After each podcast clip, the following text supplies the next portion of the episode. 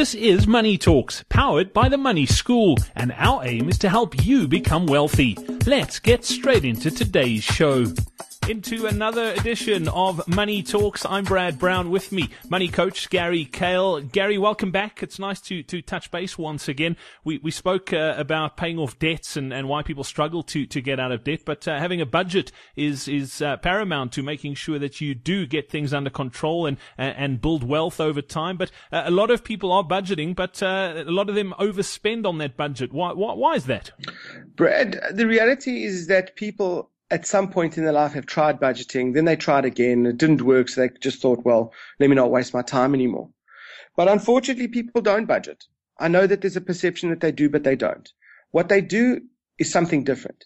So what happens is, is just before payday, they sit down and they put together this plan. Now, when do you think people look at that plan again? I wouldn't have a clue. Probably end of the month when they've run out of money. Correct. So the only time they look at this plan again is when they put the plan together again just before payday next month.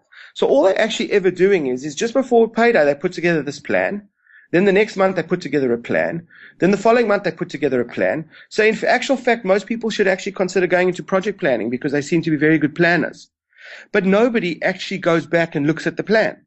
So budgeting would be the act of actually taking out that plan, looking at it and saying, am I tracking towards these expenses? You know, everything does work on paper. But everything can actually work in reality because planning is about bringing the future expenses of the month into the present where you can deal with it now. So in other words, when you've got money in your bank account, it's much easier to have a conversation with your wife about the expenses of next month, as opposed to in two weeks' time when money's run out and neither of you were watching the expenses, things got out of control, now you have none. So the reality is that people are just planning and people are not going back and actually tracking those expenses. You know, if you, if you looked at it from a commercial perspective, and as an example, a, a marketing director of a company is given a budget to spend on marketing for the year.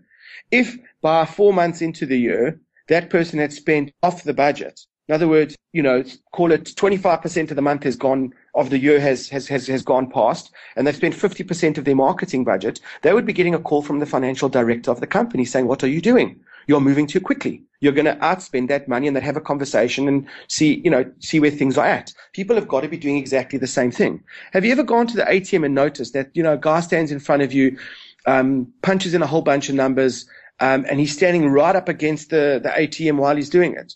I can tell you now that in a lot of cases he's not doing it because of security reasons. He's not worried, you know, that somebody's going to see his code. He's worried that the things, the ATM's going to say, sorry, but there's no money in the ATM for you because you have no money.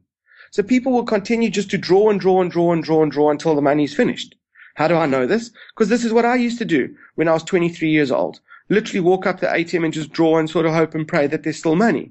This is not a way to manage money. And this is why unless you have taken the plan and you, you, you literally all you need to do is take a look at it. I would say probably once a week along the way. Um, it's really a good starting point to actually just, you'll have the awareness around your money. You'll see where things are tracking. And very importantly, you will know how much you still need to get to the end of the month, which will dictate whether you can or can't be making certain purchases during the month. Brilliant. Gary Kayle, thank you so much for that. Don't forget, if you have any questions you'd like answered, all you need to do is head over to the website, themoneyschool.co.za. From myself, Brad Brown, until next time on Money Talks, take care. Thank you for listening to Money Talks powered by The Money School. To find out more about The Money School, connect with us on Facebook. Just search for The Money School SA.